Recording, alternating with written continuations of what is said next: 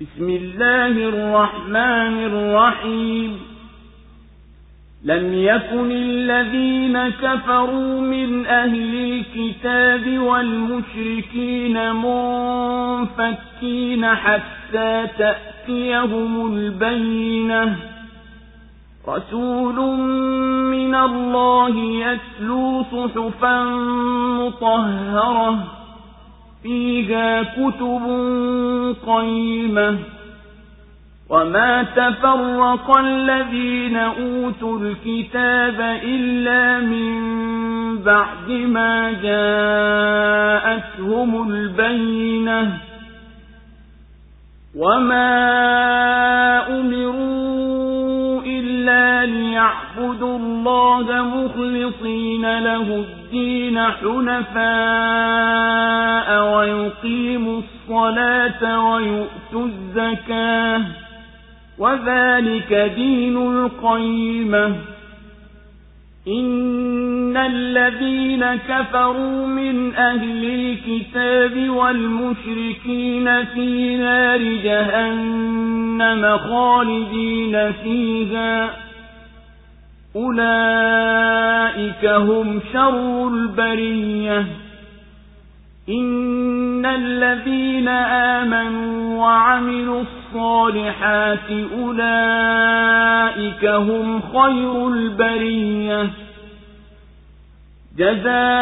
جزاؤهم عند ربهم جنات عدن تجري من تحتها الأنهار خالدين فيها أبدا. رضي الله عنهم ورضوا عنه. ذلك لمن خشي ربه. Kwa jina la mwenyezi mungu mwingi wa mwenye kurehemu. Hawakuwa waliokufuru miongoni mwa watu wa kitabu na washirikina waache walionayo mpaka iwajie bayana. Yaani mtume aliyetoka kwa mwenyezi mungu anayewasomea kurasa zilizotakasika.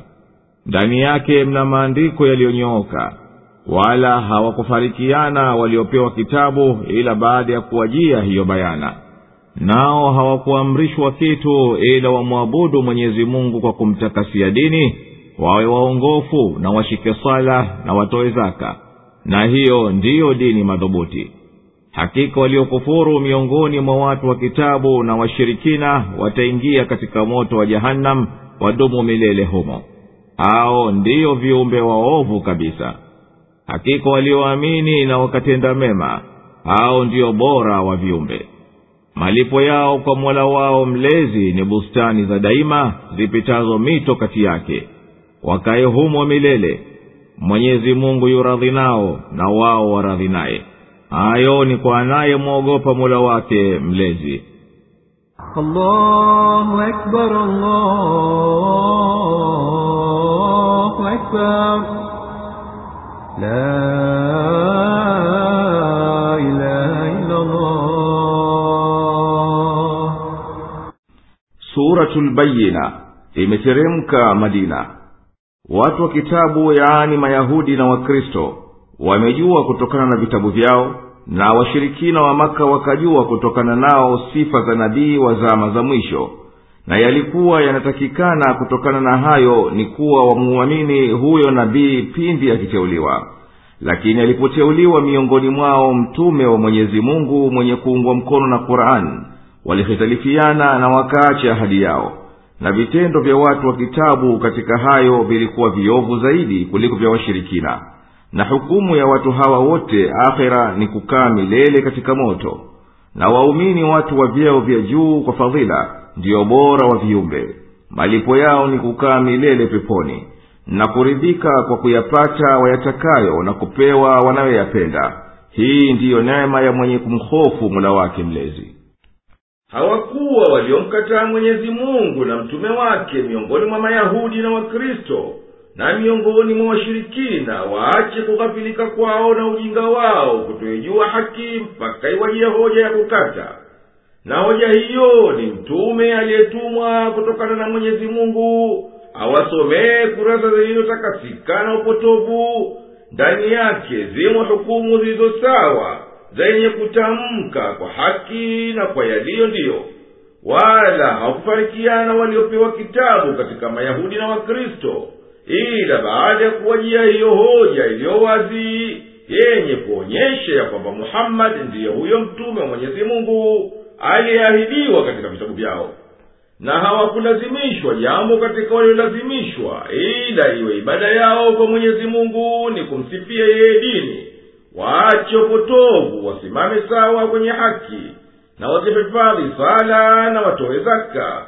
Na hiyo ndiyo mila iliyonyoka hakika wale waliokufuru katika watu wa kitabu na washirikina wataingia katika moto wa jahanamu wala hawatatoka humo. Hao ndio waovu wa viumbe kwa itikadi na vitendo. Hakika wenye kumwamini mwenyezi mungu na mtume wake na wakatenda vitendo vyema hao ndiyo bora ya viumbe kwa itikadi na vitendo. Malipo yao akhera kwa imani na vitendo vyema walivyovitanguliza ni mabustani ya kudumu yenye kupitiwa na mito kati yake. Watakaa humo milele. Mwenyezi mungu amepokea amali zao na wao watamshukuru kwa hisani yake aliyowafanyia. Hiyo ndiyo jaza ya mwenye kuiogopa adhabu ya mola wake mlezi akaamini na akatenda mema